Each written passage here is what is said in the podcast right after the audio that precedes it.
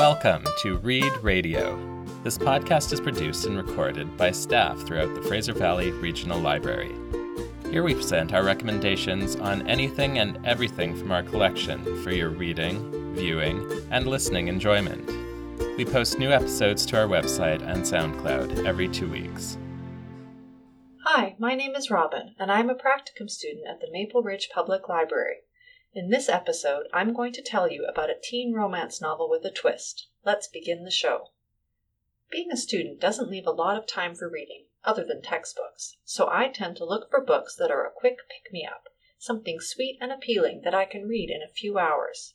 I also tend to binge watch the TV show Once Upon a Time between school semesters, so I've been a bit obsessed with fairy tale flavored fiction lately. If that's what interests you as well, then you'll like a recent gem I found the young adult novel Between the Lines, co written by Jodi Picoult and her teenage daughter Samantha Van Leer.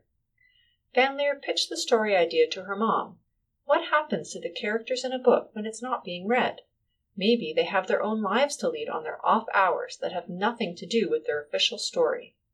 The main character of a children's fairy tale, 16 year old Prince Oliver, is tired of his book existence and wants to find out what happens in the other world the mysterious world the book's readers live in.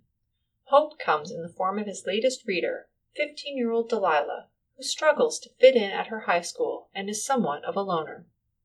Once Oliver makes contact with Delilah, the two teens work together to find a way to bring Oliver into the real world and fall in love, of course. The book is written from the alternating perspectives of Oliver and Delilah. The ending was a surprise, and I enjoyed the twists and turns the story took to get there. It is aimed at 12 to 15 year olds, but is a cute, charming read for any age. The sequel, called Off the Page, is on my to read list. That's our show for today. Thank you for listening. Thanks for listening to our show today.